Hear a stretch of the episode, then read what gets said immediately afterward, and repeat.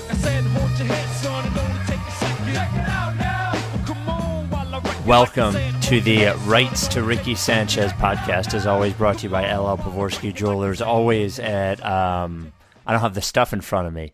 Oh, where Rights to Ricky Sanchez Jewelers get engaged, seven oh seven Walnut. Where Rights to Ricky Sanchez Jewelers Jewelers, get... I'm sorry, it's so late. Just... I love it, man. This good. is good because I'm always the one that's tired, and anytime we do a draft or an exciting podcast, you're tired. Yes, I'm tired. So, uh, L. Pavorsky Jewelers at, at uh, seven oh seven Walnut, always at L L Pavorsky dot com.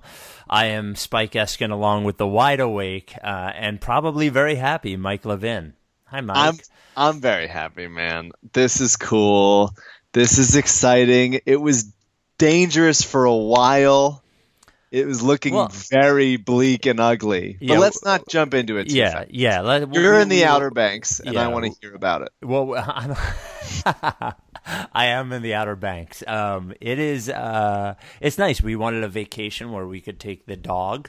And uh, you can't really take your dog to the Jersey Shore, but the beaches here are like dog friendly, and uh, it's more laid back. Like there's fewer people here, so we've been here all week. It's nice. We're having a good time, you know.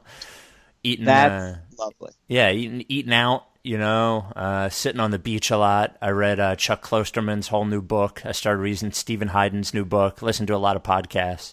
So uh, I'm not a beach guy, but Val's a beach girl. So. Hmm. Um, So anyway, back to the podcast. Um, the uh, the podcast available on Stitcher and iTunes and Google Play. We love your iTunes reviews. They've been coming in more and more, and uh, definitely more mentioning our left leaning ways. Certainly yours. Um, uh, five stars from Uncle Paulie. Mediocrity is gone. Uh, boys, I've been listening for a few years, and whenever you talk about the old regimes and terrible contracts. Um, wait. Oh, I crack up whenever you talk about the old regimes and terrible contacts. P S. The liberal media is junk. Hashtag show you love. A plus plus plus. Look, and... we have a draft to talk about. I don't want to do iTunes reviews right now. Come on. Well, uh, I draft talk about, you're going to cut me off after like forty-five minutes. I have six hours of things to discuss. I just wanted you to know that there was one left yesterday that said non-liberals need not apply, but he also says be sure to subscribe to the Furkan Korkmaz Hour companion yeah, podcast. So that's right. I just wanted you to know that. All right. So yeah. let, let's so we'll jump right into it here. So we, where do you want to start? Do you want to start with the rumors before the draft or the draft or I don't I don't know where to start. Like well, let's just say that like it it got ugly for a second in Rumorville, and we can't you don't know what's real and what's not, and after the draft everybody's going to say it's not real. You know, like every, no one's going to say like, yeah, yeah, we almost traded all these guys for that dude. And then, you know, they didn't want to do it. Like no one's going to make that claim. So everyone's going to say, oh, Danny Ainge's making shit up. Oh, the Colangelos are making shit up. Whatever. We're not going to know.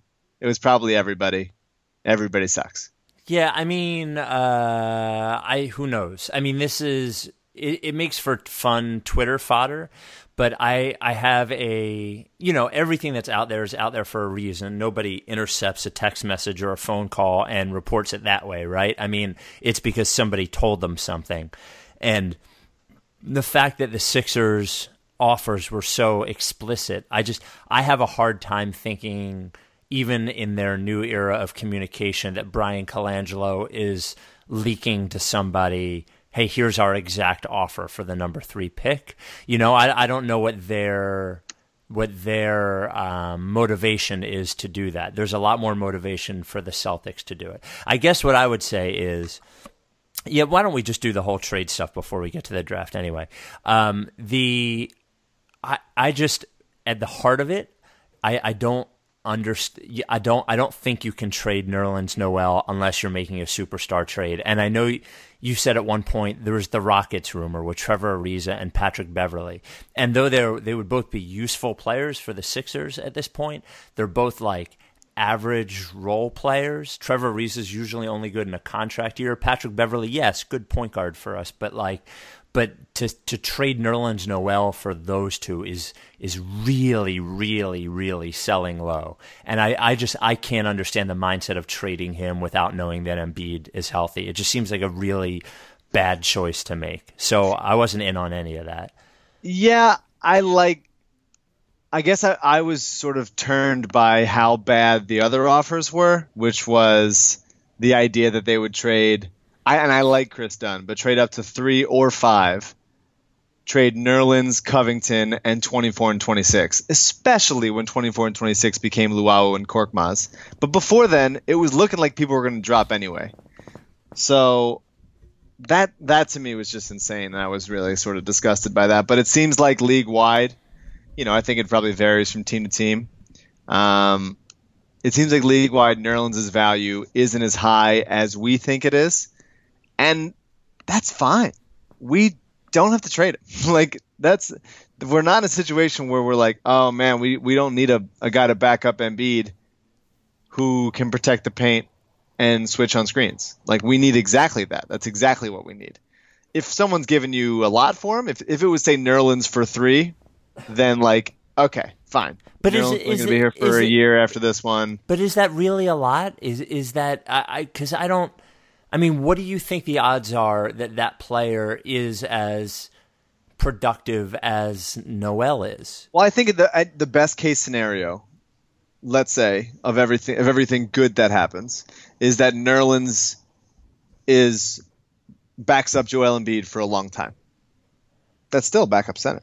Like, you're not going to play those guys together much. You might play them some, but you're not going to play them much. So, well, but, but but that best-case scenario also includes one in which Joel Embiid is exactly fully yeah, yeah, yeah. healthy, right? right? I mean, or at least reasonably healthy, yeah, sure. We, which is a, you know, as much as we'd like to think of it of as, course. you know, is still a, a iffy proposition, let's say, at best. Yes. I think. But if we're, I mean, if we're saying, like, insurance, you can get a, a rim protecting guy, not as good as Nerlens, but you can get a guy on whether it was the draft. I mean, Deontay Davis is not as good as Nerlens, but he's rim protector, solid rebounder, and he went thirty-first. I think thirty-first. Yeah, and you can get those guys. It, so I think if I, I see the logic of saying, well, okay, let's hope that if if if Embiid's hurt, we're fucked anyway.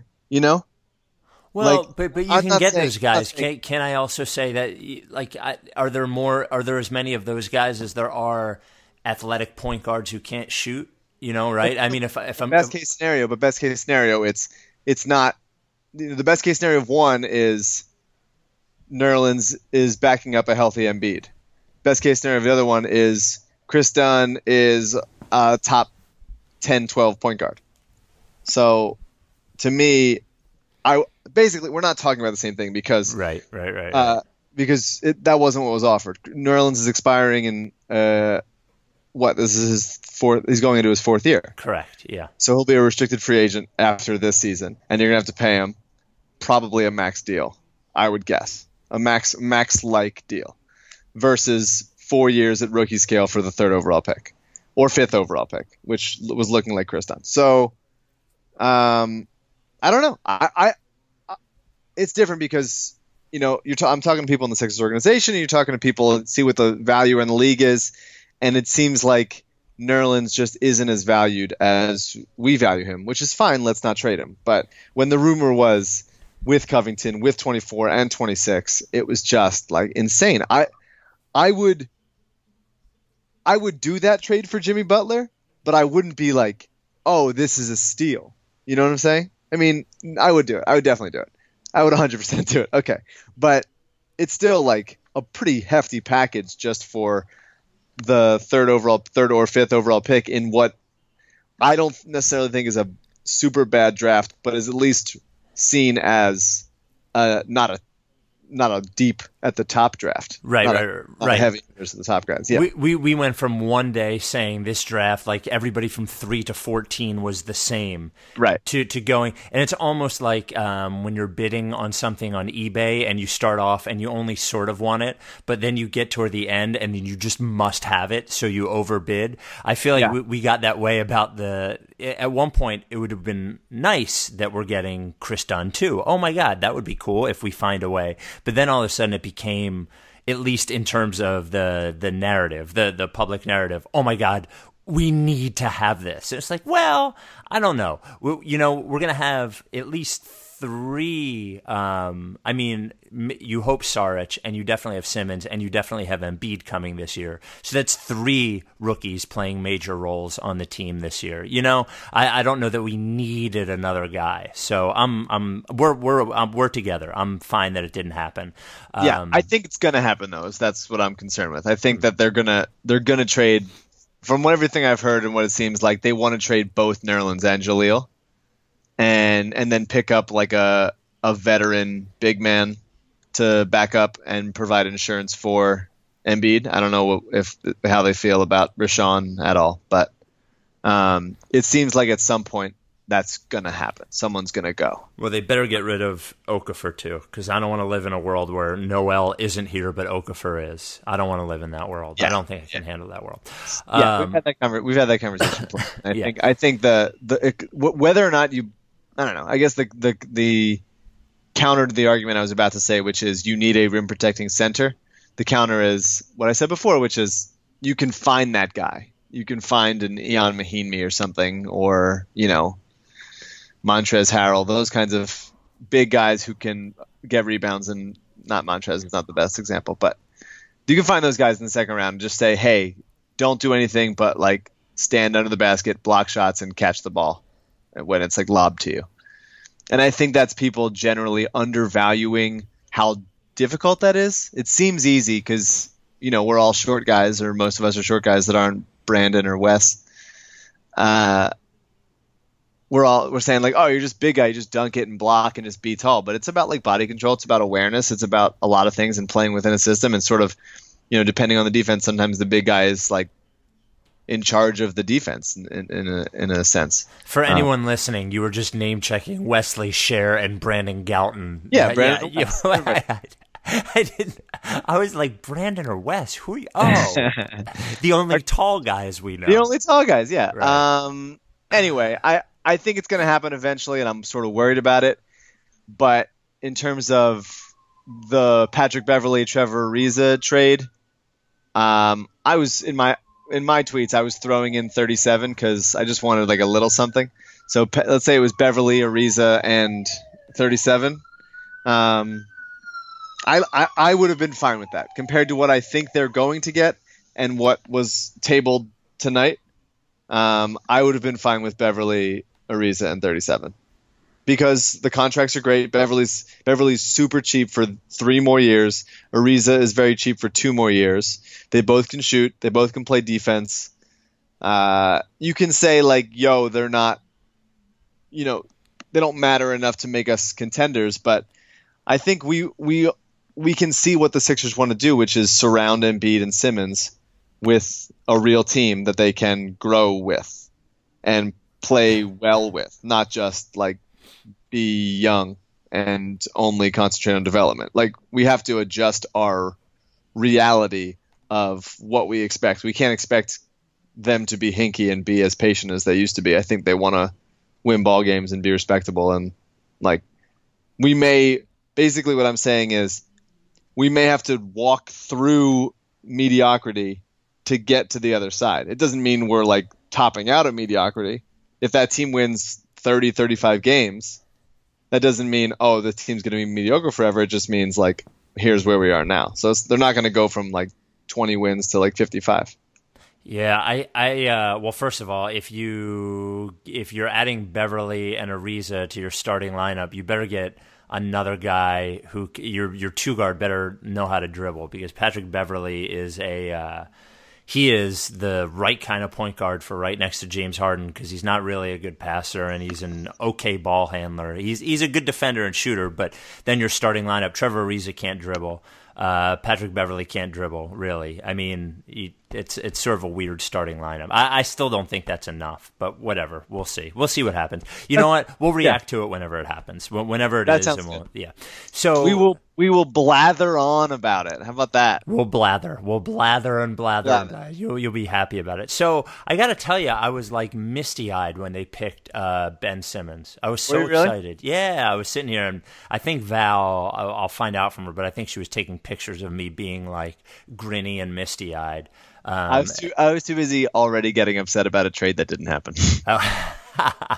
I was ready. I was right there for it. Oh, and I want to give credit to, by the way, I mean, not that it's surprising, but the number of a Sixers fans at the draft, I mean, clearly outnumbering every other Huge. fan there. And Huge. and processy Sixers fans, of course, there were uh, lottery party T-shirts on T V, and the guy who had the Hinkie died for our sins, uh, died for your sins Uh, sign. Wait, I have his name somewhere, because uh, Sean Blanda was his name, and his the sign. They tried to take the sign away from him at the Barclays Center, which I think is hilarious too. Why? Why did they do that? Do you I, know why? I don't know. There's a picture of a guard like taking it away from him, and he said that he said that they came to their senses, and because they're so, I think we are so um, used to how weird we are, and like everybody else is looking at that, and he she's like, I don't know, is this something in code? Is this terror? Terrorism, you know what I mean? Like, if you're a security guard, what that what does that even mean? That sign. So um, I think being a Sixers fan is a form of terrorism. Sure. Yeah. Yeah. Yes. Absolutely. It's. I, I said earlier, I was really proud watching it at how persistent and annoying our group of fans is. I mean, they are. Did you see them taunting the Celtics fans when they picked um when they made their pick at three? Like, there were Sixers fans laughing and pointing at Celtics fans. Like, here That's are the really Celtics. Good. They won a championship four years ago. You know what I mean? Like, they rebuilt on the fly, and we're laughing at them. I love it. um, but uh, when they picked Simmons, I was just gassed, man. It was really. It's just a really. We finally got the guy, you know, and uh, it might turn out that Embiid is a better player than Simmons and more important in the grand scheme of things. But I think um, just getting the guy for once was pretty exciting. And it made me, it just made me happy. It just felt like we did it again. It felt like the lottery party again. Yeah. I mean, yes. I once in a while try to like remind myself of that and like tweeted a couple like, okay, one second, let's be excited. And now we're pissed off again. But, uh, yeah, I mean, he's the dude. I, I wish he was, you know, the jump, the jumper is a concern. It's always been a concern. It led me to rank Ingram over him for much of the season. And then eventually coming around to just the upside. Um, so I really want him to develop a jumper. Brett Brown said he wasn't going to just give him the ball right away and just have him be point guard. He wants him to play four, which is fine. I mean, he's going to handle the ball a lot. That's what he's good at. They're not just going to tell him to like set screens and catch lobs. He's going to be initiating a lot of the offense. Um, well, and I think you can see, you know, bad habits can develop on a bad team when you have the ball all the time. And I think we saw that, you know, I don't want everything to rest on him every play. So I think he'll, he'll initiate, he'll, I, I think he'll handle the ball plenty. And I think a, a lot will, a lot will be determined on who, who else is in the, the lineup with him too. I mean, who else is playing with him? Yeah. Um, you know, right now they don't really have anybody else that can initiate offense. So, um, So it's going to have to be a lot of him. But yeah, I, and he was going to start it. I mean, officially, he was going to start it for anyway. I mean, there was yeah, always going to be a point guard. It's, yeah. it's not like Brett Brown is is like sitting. He's like making huge decisions right now yes. that are going to like yeah. impact. They just drafted him. He's like, yeah, I'm not going to make him be point guard right away. Like, hold on a second. He's a kid. Um, so I, I'm not. I think any sort of like draft night panic of like what somebody says is uh, is frequently overblown. Um, but yeah, so then they didn't trade for Chris Dunn. Chris Dunn went to the Wolves, and it looks like that a Jimmy Butler trade might happen, but that's sort of been put to bed for a little. And um, and then a bunch of guys just went. It was a weird draft. It started getting weird. When did it officially get weird? Like a little. It, well, there was, I mean, the the Thon Maker. Uh, yeah, Thon Maker was like reported over the course of the day, and that's that got crazy.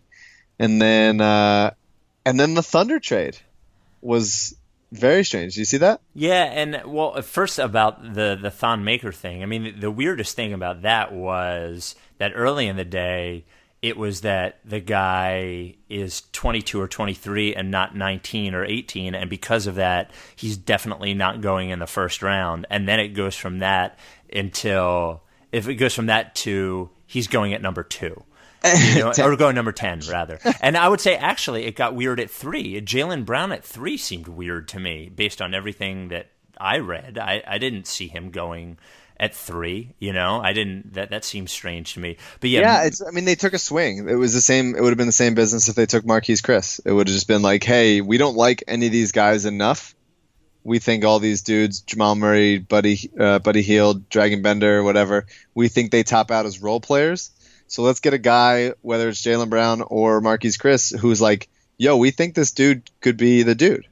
And I don't think Jaylen Brown's that guy, but he certainly has the body to become like a physical force in the N B A, and he's he's already pretty good on defense. So who knows? I, I don't I, I don't like the pick, but for Boston, every other pick would have also been adding to their glut of like pretty good guys. So they should have traded it. I don't know what I don't know what they would have ha- happened, but they should have traded it. Yeah, it was interesting. They were in. It it really feels like they. Uh, it felt like the Eagle when the Eagles picked. Um, Uh, what's his name? Uh, when they traded down the uh, the linebacker uh, two years ago, when when they kept they traded down once. Who's the linebacker that hasn't even gotten on the field yet? Um, hold on, Michael Kendricks? No, no, no, no. The guy who hasn't gotten on the field at all. Uh, outside linebacker. Hold on, hold on, hold on. I don't know, man.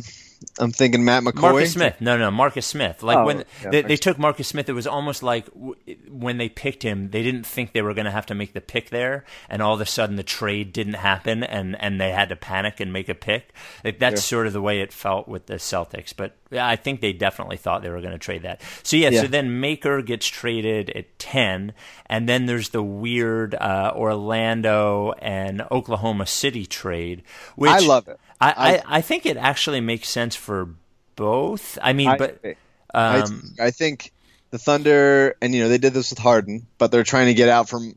They're trying to trade a guy before before his value is like totally gone, and you have to re, and you have to. He's just an expiring contract, which would be like at the deadline, or, or let him walk for nothing.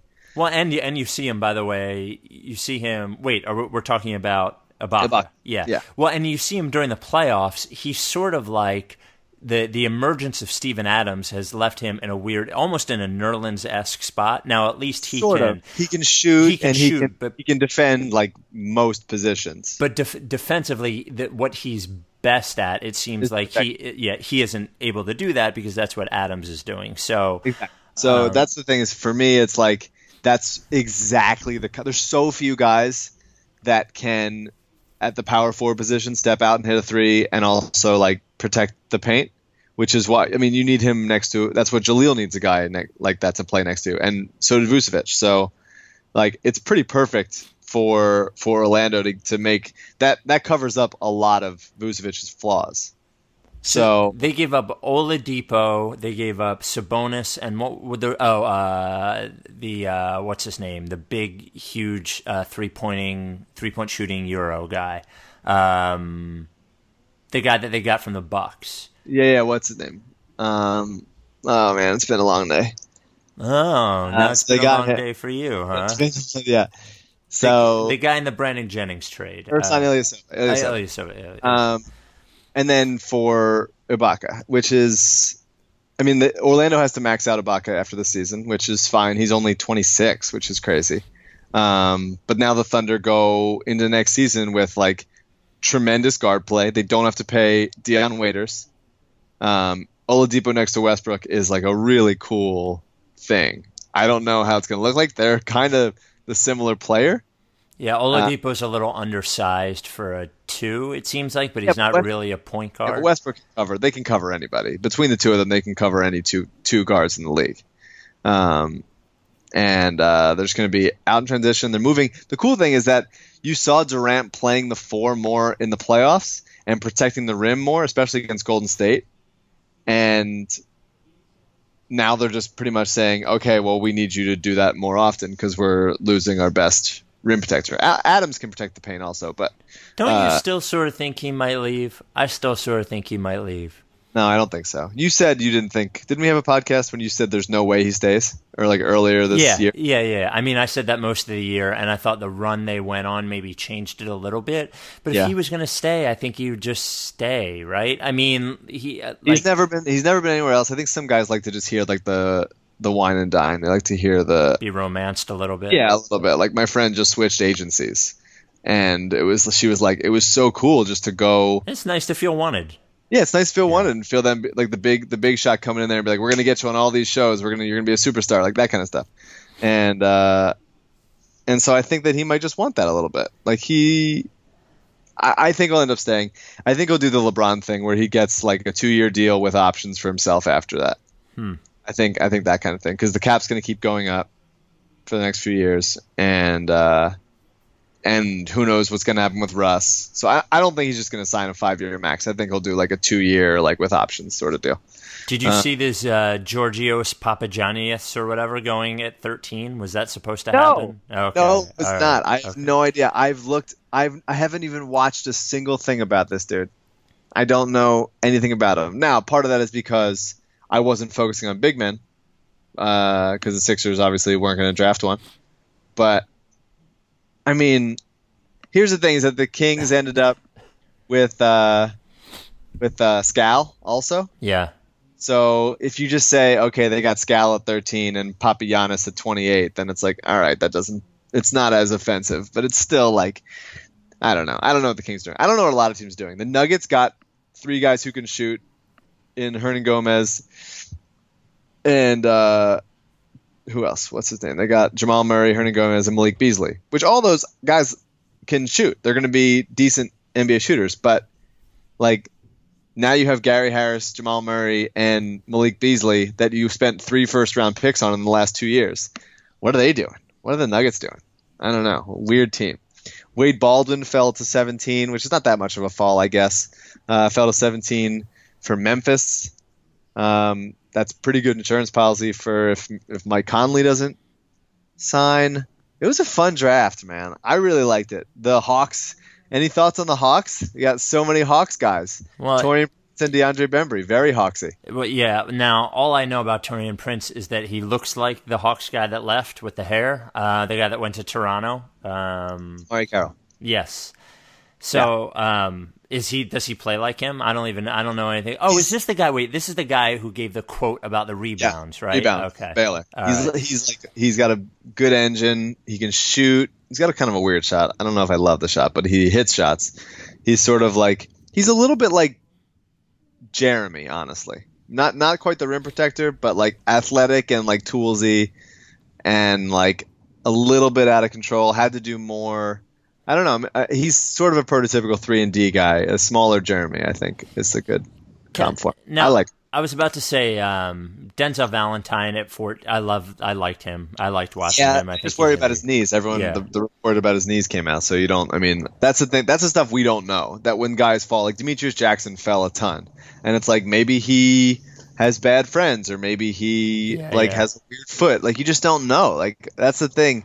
With the draft is that you make all these scouting reports and you make your big boards and yours is based on YouTube, and then well, let's be honest, most people's is based on YouTube. That's well, at least I'm honest you, about like, it. You like invented the YouTube big board. Yeah, yeah, yeah, yeah. So, but we don't know. We don't know these guys. We don't talk to them. There's there's stuff in interviews that you just don't. I mean, the N B A thought that Deontay Davis was going to be a lottery pick, and then he sat and waited for seventeen picks after the lottery ended. So it's. It's super bizarre. It's a weird. It's the draft is still like very odd and weird well, because there's there's this groupthink about like you get set into like all right, well they're gonna these guys are gonna go here, these guys are gonna go here, and people talk about oh you know you don't know it's fluctuated and stuff, but like unless a team says yes we're gonna pick this guy and then pay him millions of dollars, he's not gonna go there. It's super. It's a it's a very bizarre that there's like all these predictors and. A lot of times they're right, but then there's several times where you're just like, oh, that guy fell so much further than everybody thought he was going to fall. Well, and, and the, the Thon Maker thing is a... comes out of nowhere. Yeah, it's just, it was very, very strange because even when, when they first ruled that he was eligible, all of the reports were, hey, this guy isn't anywhere near as good as we thought he was. You know what I mean? Like, there was the, the he was like a YouTube sensation about a year and a half ago, and then all of a sudden when they saw him playing against legit guys, he didn't seem anywhere near as attractive. So he became late first, early second, and then all of a sudden everyone thought he's twenty-three, and then they're definitely second, and then he goes ten.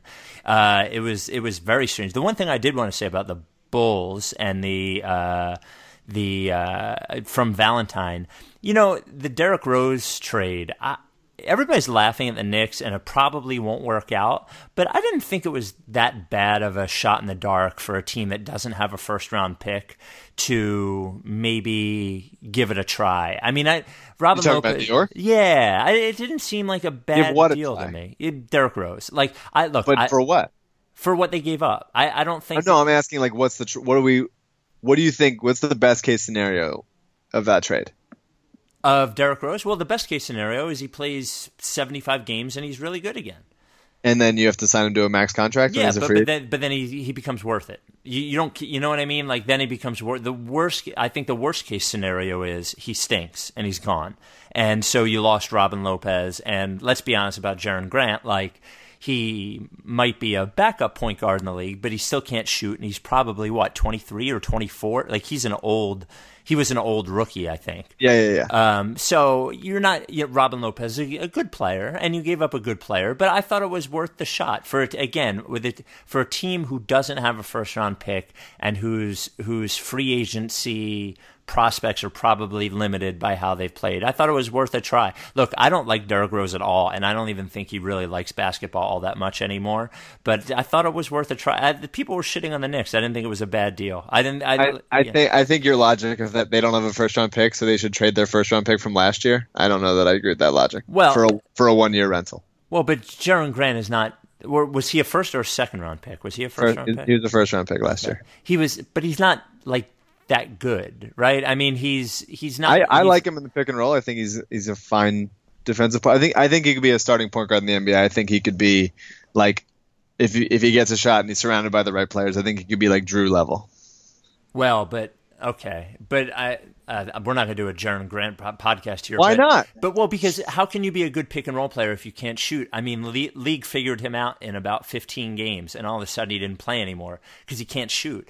A pick and roll doesn't work real well if you can't shoot. There's there's no reason. You just go under it. It's not a big deal. Like, I think they figured that out. If he can figure out how to shoot, he'll be pretty good. But if he can't, then I don't know. I just I thought it was worth a shot. I didn't think it was a I didn't think it was a crazy. I didn't think it was an overpay. I thought it was a, a reasonable shot they took. But um, I guess I don't know. Yeah. Um, I don't mind Chicago obviously getting out from under it. Like I don't. I think that's. Yeah, I mean, they had to move on. I, I would have been surprised if they traded Jimmy, like especially trading Jimmy to like Tibbs in Minnesota. It feels like it just feels it feels bizarre. It feels like they don't know. I think they know exactly how it looks. They're like, yeah, fucking Jimmy Butler's probably an asshole. We don't really yes. like being around him. He's probably a dick. But ah, we can't be the guys who trade Jimmy Butler. He's in his prime. Like we just signed him to a very fair max contract. See, they they they should. I mean, if, if a team needs a Hinkie treatment, because is as good as um, I think we differ on how good we think Jimmy Butler is, but we both think he's good, but he's yeah. definitely not the best player on a championship team. And I, I, I don't know how you get uh, – like if you're the Bulls, how do you get there from here at this point, you know? Because you're not going to draft high enough to get there from here, and your your your projection for the next three to five years is – You know, is what, or you're never going to challenge for the, the conference. I would re, I would trade. I would get a better deal than was offered um, because I think what was Minnesota offering five and Zach LaVine or something. Yeah. You know, um, yeah. I would see if there's something better out there, but I would really consider blowing it up if I'm Chicago. Rather, I don't know. I think I think you. I mean, I think Jimmy Butler could be your best or second best player on a. on a championship team. I think he needs a lot of help. He's not. He's not gonna. You can't put him on the teams that LeBron played on. Um, but I think he's a top ten, fifteen player in the league and, and getting better. Well, but best uh, player on championship team, remember the, the possible championship teams from this year were Cleveland, Oklahoma City, Golden State, and he's nowhere close to the best players on any of those teams, right? But I think I mean, you could say that like James Harden could be the best player on a championship team, or he, he came close sure, last I, year at least. And I think that he, I think Jimmy's a more well-rounded player, and I think I don't know. Hmm. I think he's, I think he's close enough to where, to where you know, he's not Rudy Gay. He's not guys where you're like, oh, right, right, just right. feeding this like shitty guy. He's a he's a potential. He's a two-way star like right now. Whether or not he's a best player on a championship team is he has to get a lot better and has to be surrounded by better players. But I think you would. He's the kind of the kind of thing where you're like, all right, we have this dude and we should build around him. But they, for whatever reason, just did a bad job the past few years of like finding good players to yeah. be around him. Like Doug McDermott was an awful pick. Your dad, I think, wanted him very much. A lot of guys uh, wanted him. Uh, yeah, but they were all wrong. Yes, and then I didn't just want like him. Good. That's why. That's why we have a podcast together, because you don't want Doug McDermott. Yeah. Um, but there's a lot of guys. I think that they, they there's. Well, They're they, in for they, like a two-year re, a two-year mini mini rebuild. They sort of struck out in free agent. I mean, they went for Melo, they didn't get it, and then they, you know, um, what's his name? Noah sort of fell apart. Um, yeah. You know, I and and with all the the Tibbs stuff, I mean, he um, sort of ran a lot of those guys into the ground. I, I wonder yeah. what would have happened if he wasn't there doing that. So. Yeah. Um, so we haven't yet talked about the fact that with Brian Col- Brian Colangelo's twenty-four and twenty-six picks were like love letters to the podcast, and and like all anyone wanted with twenty-four and twenty-six when it got there was just give us Luwawu and Korkmaz, and it happened. I didn't. Th- I didn't think Luwawu was going to fall at all. I didn't think that it was even close to happening. But like. It's weird. I want to hold it against him because he didn't want to make those picks. Whether or not the the exact rumors were true, the, en- enough smoke about the Sixers trying to trade up and trade all these other stuff and trying to like get out from under whatever. It seemed like he really wanted to not make both of those picks. And he said, like, we're probably not going to make both those picks. Like he he said that to the press, like feeling like a bunch of times. But guys fell. Even if he was jittery at first, it seemed like they got patient and saw, okay, we like a lot of these dudes. And then Luwawu fell to them, and they didn't work out Luwawu. They didn't talk to him. Jake Pavorsky asked Tim, hey, what do you know about the Sixers? And Tim said absolutely nothing, which Perfect. is which is great. Yeah, it's they just great. Took him. They're like, hey, he's the best guy. We didn't think we'd have a shot at him. We have a shot at him. And this is why Hinkie's great, because he worked out everybody and would know all the stuff about everybody. And anyway, whatever. Uh, but then they just sat there and they took a very good player at twenty-four with the potential to be really good. And then a pretty good player at twenty-six where that needs to fill out his body. Uh, but is a scorer, can shoot. Very athletic. Yeah, good dunker. You got it. If you haven't watched it, watch his YouTube dunk contest where he uh, he dunks over a couple eating dinner at a table, like uh, at a dinner table, and he also does a dunk dressed as Darth Vader um, and takes off the mask while he's dunking. So I gotta I gotta rewatch all that stuff. Oh yeah, yeah, you definitely do. But Korkmaz definitely not coming over next year, according to David Pick. Um, which is good because we're probably not going to have the roster spots for him.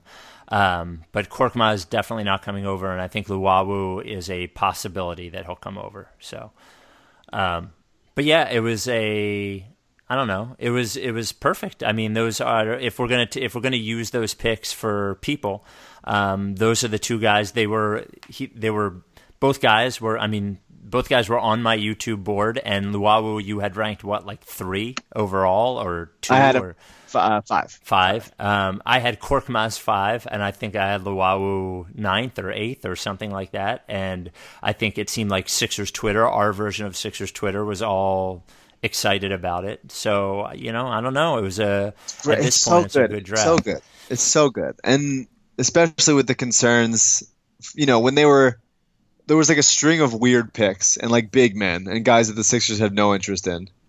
And I'm like, they're going to they're gonna have a chance to get a couple of these guys that I love. And I really wanted Bembry, and I figured that the Sixers would really want Bembry, but he went to the Hawks at twenty-one. And ju- it just was like looking good, looking good. And you started putting the pieces together. And we're like, hey, they don't need a guard. They might get somebody. I thought they were going to take Demetrius Jackson. They ended up falling to forty-five, which is crazy.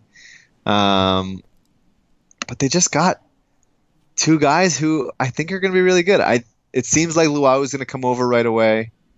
Um, between Luwawu and uh, who has a second a hyphenated last name, which I don't yeah, yet, yeah, yeah. yet know how to pronounce, so I'm, I got to work on pronouncing it.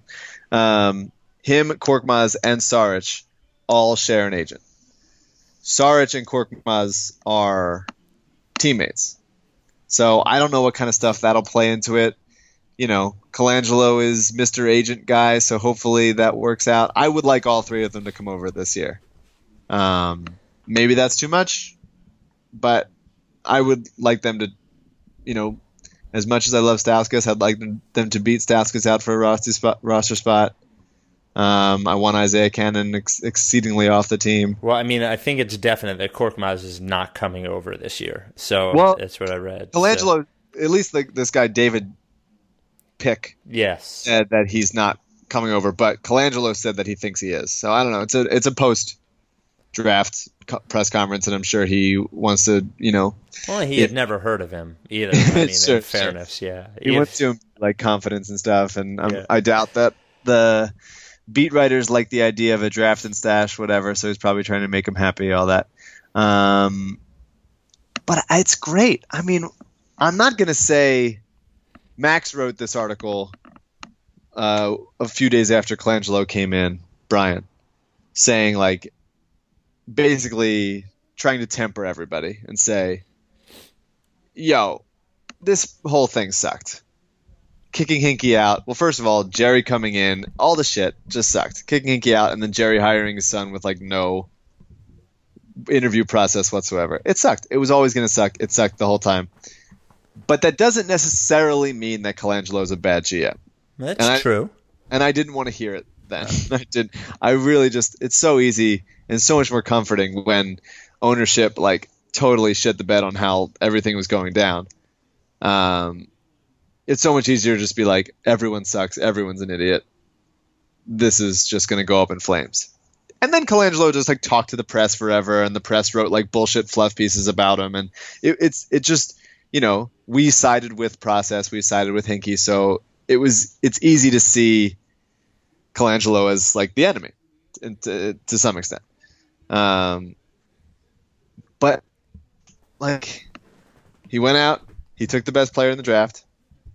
Whether or not, however things shook out, whether it was I'm gonna go try to go get Chris Dunn or whatever, if it was if the offer was true or not, whatever, he didn't make it happen. The offer didn't happen. He didn't go as far in one direction as a team wanted him to go. And so the offer, the trade didn't happen. And then he finally sat there at twenty-four and twenty-six and just took two guys who we love, who are great. Here's- who, if one of them is, if one of them is a stash, then fine.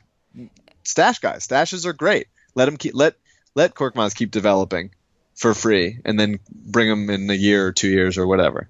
That's, I mean, the tide has certainly turned a lot in the last six hours. So, okay, so I the, the tide hasn't turned that much for me. It, really? But, but, well, but I'm more in the middle than you are. See, here's what I think. I'm not going to crush him because some rumor came out that may or may not have sure. been true. I, I don't have any interest in that. Like, because here's the deal. If if and when he does something actually stupid, we will have plenty of time to crush him for that. So I'm not going to wear out my energy on a Nerlens Noel rumor. I will save my energy for when he trades him for half his value, and I'll crush him then. But to that same extent, I'm not going to, so, you know, the confirmation bias of saying he picked who I wanted him to pick, like, I, I, I don't know that either. His job is to pick right, not to pick who I wanted him to pick. And all I well, remember well, I'm is... I'm right. It's the only well, thing. Right. I, I will say this, and and... you know, when, uh, and we could argue from now to eternity about how good he actually is. But when the Sixers took Nick Vucevic, we all ripped that to shreds. Everyone. Yeah. He can't yeah. jump and blah, blah, blah. And the guy, say what you want, certainly has outperformed his draft totally. Position and but- is a legitimate player. And the, the reality is, is that we don't know much about Uh, these guys, you know, um, guys like Luwawu and Korkmaz, especially because there's there's just not as much to see of them. So um, I am not going to crown him because he had the first, essentially had the first pick and took Ben Simmons and then sat pat at twenty-four and twenty-six potentially because he couldn't get anything done and took those guys. I am happy with what they did. Like my thing with, with Brian Colangelo has been, don't fuck this up. Like there's so much here. Just don't screw it up. And he didn't yeah. screw it up tonight. And that's what I'll say for him. He did not screw it up. Yeah, that's fair. That's uh, fair. Um, I mean, I, yeah, I think I think we want to, and everybody, this isn't just people that write for the Sixers or podcasts about the Sixers. It's people that, you know, are on Twitter and scream at me about my big board. Uh, everybody wants to think that their opinions are right. Or at least like, hey, I feel like I I'm watching these guys. I feel right. like I could judge that these are good. And if someone, if someone in, in an N B A organization picks, makes selections that reflect that, then I feel like, yes, exactly. He's doing something smart because I think it also. So yeah, I think there's a little bit of that. Um, but at least theoretically, let's, let's, let's ignore if these guys are good players or not.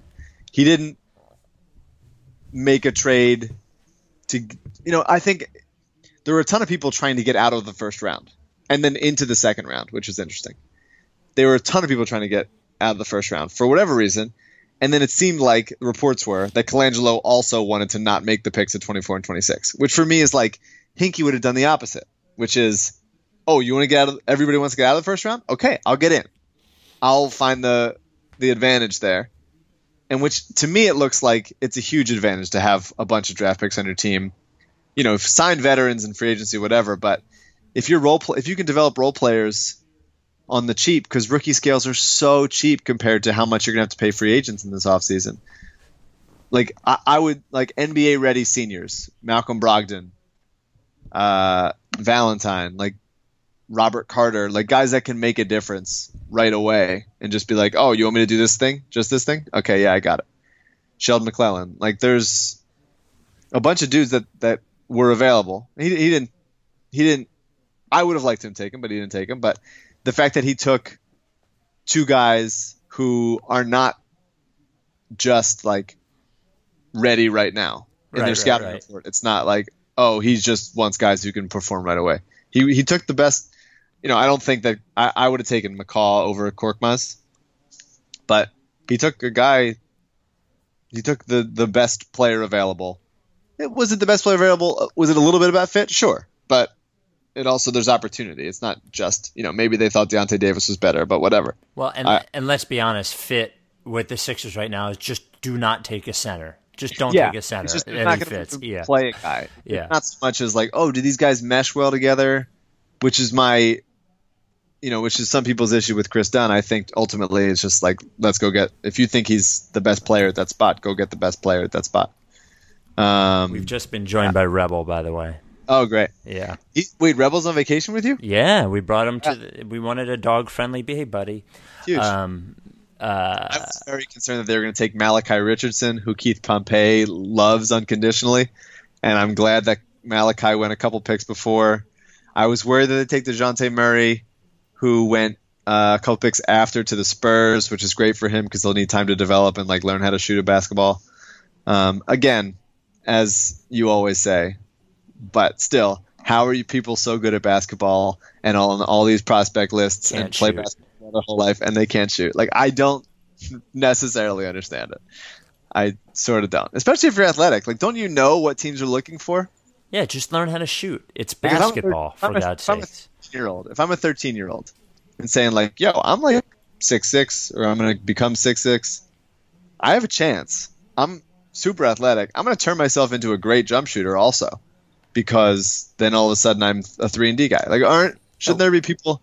Like th- t- telling them that, or are they just too young and they're just having fun dunking? Yeah, and what what the hell? Yeah, what the hell else are you practicing, right? Um, uh, by the way, um, you, I, I should say you don't know if you can always trust a Colangelo, but you can always uh, trust the Pavorsky, Mike. And uh, I think it's about time we talk about our sponsor, uh, L. L. Pavorsky Jewelers. Please. You know them, don't you? Well, him. Yes. Yeah. Lee Lee Pavorsky. Look. Do you have a, a thing printed out or no? Um, yeah, I have my my thing in front of me. Why? Uh, okay, I wasn't. Well, I wasn't sure. I thought you were going to be flying off the handle. I was no, excited. No, no, no, no. I'm not flying off the handle. Look, Mike, I want to talk to you about engagement rings. Right? Thank you. Please. Eventually, you might need to know that, right? And uh, it can be it can be scary, an engagement ring. And this is a purchase. You're hopeful. You're hopeful it's going to last the rest of her life. And not just the woman, uh, but the ring as well. There's a lot of pressure. You hear a lot of ads on T V, on radio for jewelry stores with, uh, you know, salesmen that'll pressure you into buying something you don't want. You could buy it off a website, but, you know, then you don't get to talk to anybody at all. Why not go to a guy that gets in fights on Twitter about the Sixers with people? That's L. L. Pavorsky. Look, we've had, I think, thirteen engagement rings sold through L. L. Um, through listeners of the Rights to Ricky Sanchez podcast, and everybody tells us the same thing, that they, when they send us an email, they couldn't believe what a great, great experience it, it was. So here's how you do it. If you want to, you want an appointment with Lee, the best thing to do is to contact him before you go in there. Now, you can just stop in there, but you should contact him first. Tweet at him, email him, call him. Lee will get right back to you. You'll go into the store. He'll lay out all of the different engagement ring things, you know, the stones and the settings and the bands. You'll pick it out, and then you'll go home and you'll think about it, and then you'll go back, and then you'll buy the ring, and everybody will be happy, especially you and especially your fiance. So L L Pavorsky Jewelers, uh, online at L L Pavorsky dot com, seven oh seven Walnut. You can tweet them at L L Pavorsky. Uh, the phone number, two one five, uh-oh, there we go, six two seven, two two five two. And for every podcast, L L Pavorsky makes a generous donation to the Alzheimer's Association of the Delaware Valley and RAIN. Uh, L L Pavorsky Jewelers. No, I don't have anything. I got nothing. Not, not today. All Too right. much draft. Do you I'm just re- happy I don't have I don't have a headache, which is huge. Last year I had a headache uh, from, yeah. from waiting for them Okafor. to make trades, and yeah. then I got a migraine and threw up the next day. So I feel great. I drank a lot of water. That was important. I Do feel you want good. to go I'm through little, some guys that didn't get drafted that you want them to bring into camp?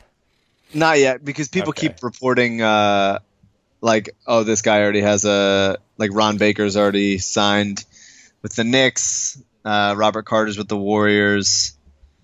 Um, all these guys are getting invites somewhere. I, I will find it, say it's interesting that, like, it seemed like once the first – once once Colangelo made their second pick, he was talking to the press, and I think he was just like, yeah, yeah, we're, no, yeah. we're good, which is funny because there was that whole article that – was it Pompey that wrote that article?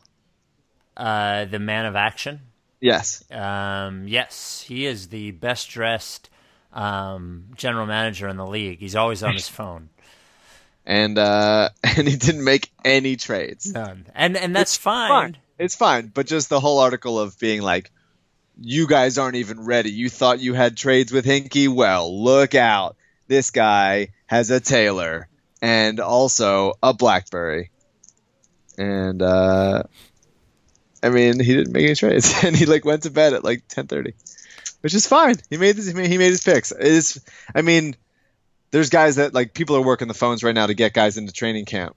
I don't know if the Sixers staff are doing that right now, but a lot of teams are saying like, you know, Houston had Gary Payton the second locked up to a three-year deal right after the draft ended, and uh, nobody else. Sixers got nothing. Well, the, the next news we'll expect is the Saric news, and then I expect some sort of trade in the coming weeks, I would assume. Yeah, I mean, and remember, the, the Harden trade happened like in October, I think. So, you know, the an Okafor and Noel trade doesn't have to happen soon. It, you know, it no, could, it, I, but I really, really wanted it to. I would like the conversation to end as quickly as possible. Well, I don't think you understand that guy Okafor. He is just nineteen years old and gets twenty and ten, uh, rolling right out of bed. I don't think you. Is it is it surprising to you that it seems the perception, at least, is that Jahlil's trade value is uh, stronger league wide than than Nerlens is? No, is that the perception? Why would it be the perception? And then they would trade. I got the feeling that they were that they had moved on to Nerlens because Okafor's wasn't high enough. It seemed everything, everything I've heard from other teams, some people in the organization, that it's like, yeah, Nerlens isn't pulling much at all. Maybe eh. it's maybe it's the contract. Maybe it's personality. Eh, I'll believe it when I see it. That would be surprising to me.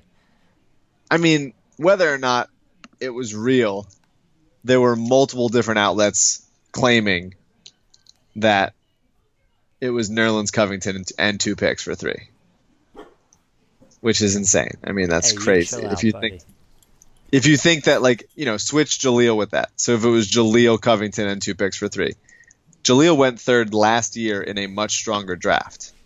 And then yeah, add, but I mean, don't don't we have a tendency to overrate? I mean, I love Covington, but I mean, I mean, what, he's on a great deal at, at the very least, and I think everyone sees him as a at least pretty good three point shooter with good small ball four potential.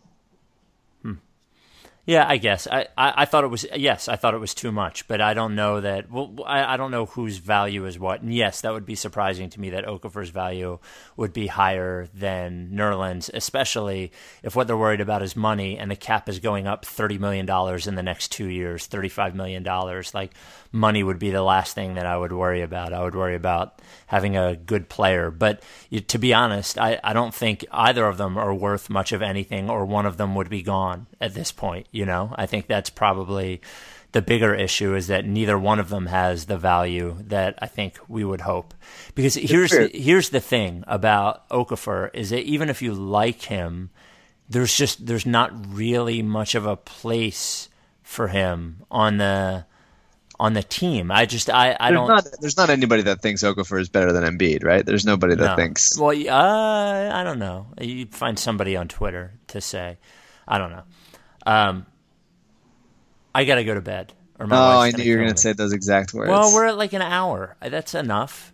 You know, we can do another one on Sunday if you want. I don't know what else to say. Yeah, you better start scouting. I'm on, I'll, I'll start scouting. I'm just I'm on vacation. My wife, she's in bed by herself. I can't do this. Okay. All right. Uh, I'll give you a couple guys I like. All right. Draft. Fred VanVleet. I don't. I don't think I've seen him. Point guard. Wichita State. Wait a minute. Isn't he the guy that killed Natalie Holloway? I don't know. Okay. All right. I'm pretty sure he did. Okay. Um, point guard out of U S C, Julian Jacobs. Okay. Bouncy. Uh, Elgin Cook, who's like a wing who can like sort. He's like kind of K J McDanielsy out of Oregon. Um, Wayne Selden, Kansas. You know Wayne Selden, played yes. with Embiid at Kansas. Yep. Um, and I would throw. I, I've said that I like Brendan Green, also Kansas, and Cat Barber, N C State. But I would throw uh, Kyle Wilcher, Gonzaga. I would just like let's see. I mean, he can't defend anybody, but. Uh, he can really hit shots. So I, I would like him as like a summer league, a summer league fun kind of guy. Um, and also there was a guy in the draft. His name was Ivica Zubac. Yeah. And then there's another guy named, there's a lot of Euro guys, man. A lot of crazy yeah, names. Half, half of the, half of the first round was, was uh, non-American players. And the it's, Sixers took all three non-American players. How about uh, Pascal? Wait, what's this guy's name? Pascal Siakam. Siakam? Yeah, yeah, it's crazy. Um, okay, um, great, ana- great analysis. Yeah. Um. There's the Zizic guy. I loved the uh, the Celtics taking uh, Euros, because I know it just drove Celtics fans insane. Them taking Euros, I know it did. I like because I know they had never heard of them, and that was driving them crazy. They didn't make the trade. Uh, the genius Ainge didn't get anything done, and now they were taking foreign guys they had never heard of. It was awesome. Yeah, yeah, it does feel pretty good. Okay, this has been the Rights to Ricky Sanchez podcast. This was a success tonight, so congratulations on this. It really, for- it really, really was. And let's give it. A, you know, obviously, we haven't really said his name much, but like, it wouldn't, we wouldn't be here if it wasn't for Sam. Like. Yeah. I mean, it's There's not. Jerry didn't do it.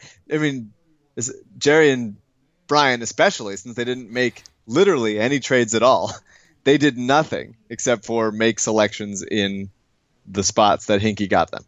Yeah, and remember, we still have the Lakers lottery pick, likely lottery pick next year. The Sixers lottery pick with the the the swap with uh, Sacramento, Sacramento, who like might even be worse than they were last year. Yeah, it's it's the way they ha- he has them set up. The, the whole thing. I texted you earlier this week. It just felt shitty that he isn't here for it. Did I tell you a guy at our radio station got in touch with him today to get him on the air, and he politely yeah, I, declined? Yeah, I, I retweeted that. Oh yeah, it that's Brian Brian Haddad. Is that who it is? Haddad. Yeah, he's our our night guy. Um, Him and uh, Turtle, our, our midday producer, the Mike and Ike producer, texted me today. It's like they're like, we got Hinkie on the phone for like two minutes. He said he wouldn't come on, but we got him on the phone.